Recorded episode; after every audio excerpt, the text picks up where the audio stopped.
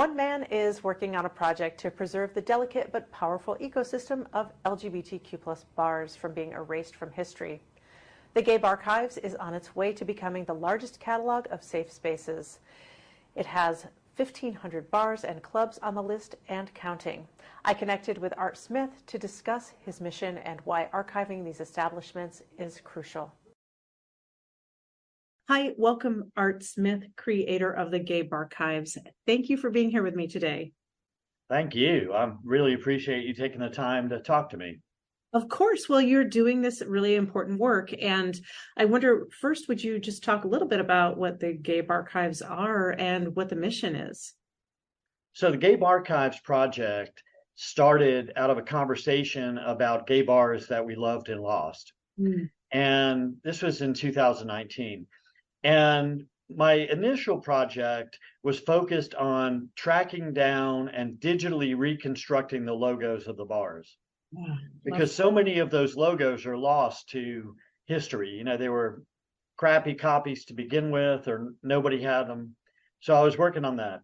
Over time, it's evolved into a much bigger project that is documenting not only the thousands and thousands of gay bars that we've lost over the decades, but also documenting the ones that are still here and the ones that are just opening. Yeah, this is an incredible, daunting project. Where did you begin? How did you just dive into it? So it started at the end of 2019 with a conversation with one of the owners of Atlanta's most iconic gay bar, which was called Backstreet. And I feel like every city had a back street. I'm from Hartford, Connecticut, and we had a back street. Yeah, and the back street in Atlanta was a unique complex.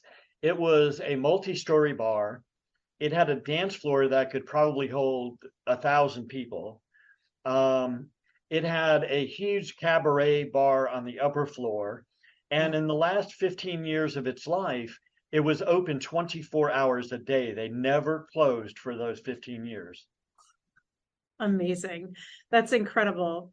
Well, Art, I want to go back a little bit and ask you, you said that, preserving some of the logos of some of your favorite gay bars and discussions around what some of those gay bars were. What was your first gay bar? My first gay bar experience happened totally by accident. I did have a boyfriend in high school, which is going back into the 70s, but we did not know that there was such a thing as guys having boyfriends.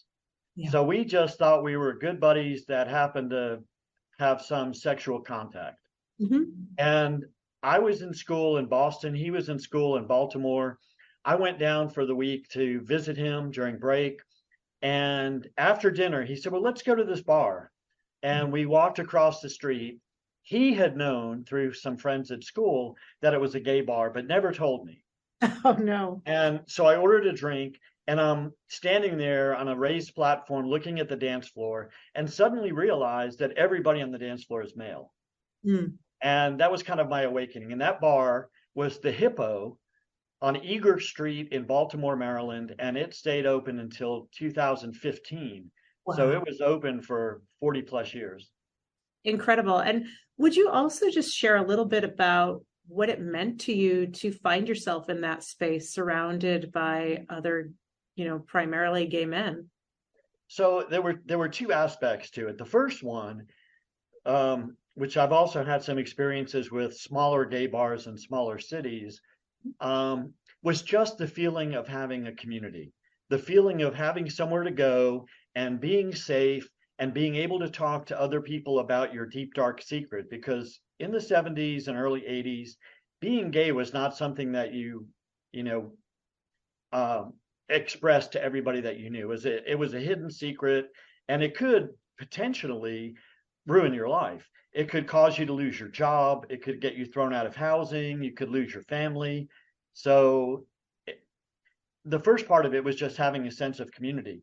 But then when there were bars like the Hippo and Backstreet and all these other bars that were fabulous, they were like, it was like being in a huge, awesome space that had thousands and thousands and thousands of dollars invested in it. That is what made you feel special. So not only did you have a space that you could go to and be safe, but you also weren't a second-class citizen entering through a back door into a dark building and hiding from the world. Right.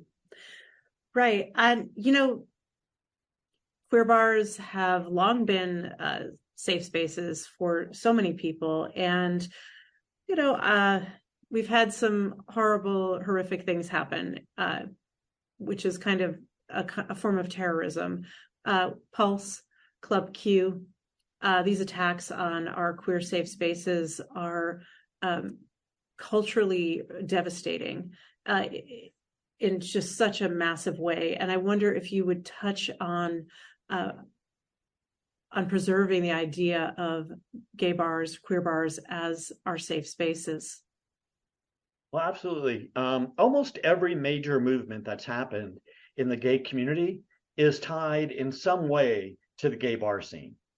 And, you know, everybody likes to point to Stonewall as being the end all be all, but really it started decades before that.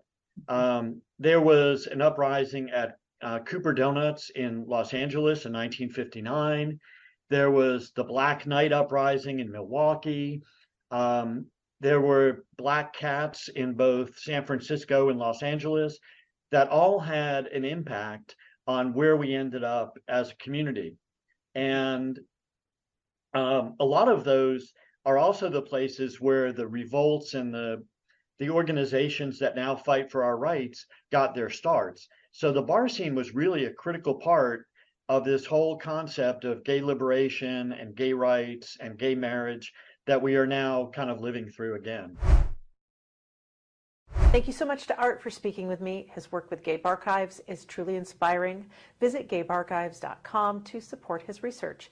And you can join us over on the Advocate Channel for more content and coverage. It's available wherever you stream. I'm Tracy E. Gilchrist, and I'll see you next time.